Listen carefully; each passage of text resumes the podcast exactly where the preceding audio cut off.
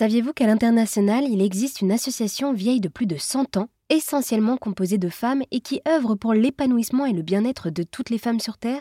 Eh bien, cette association s'appelle Soroptimiste International et est poussée par la volonté de diffuser la paix à grande échelle. Elle accompagne et soutient les femmes et les filles dans plusieurs pays. Pour cela, il existe des clubs locaux qui œuvrent à leurs échelles, comme par exemple le club Lyon Tête d'Or Soroptimiste. J'ai donc rencontré Micheline Chabanon qui m'a expliqué les défis d'un club local comme celui-ci. Deux choses. La première chose, c'est que c'est notre but. On est une organisation internationale, alors où on se lance que dans des projets euh, extraordinaires, etc. Mais c'est pas le but du sort optimiste, c'est d'avoir des, instances locales qui vont travailler sur place, sur les besoins locaux. C'est-à-dire que tout ce que l'on fait, ça correspond à ce qui se passe autour de nous dans notre euh, secteur.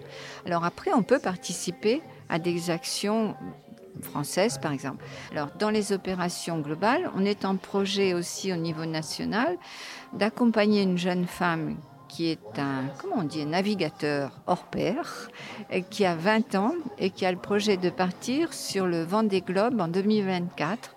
Et donc, on a une opération qui est valable pour toute la France, où chaque club va pouvoir donner un petit peu d'argent pour que cette jeune femme puisse se préparer et faire son tour du monde comme elle l'entend.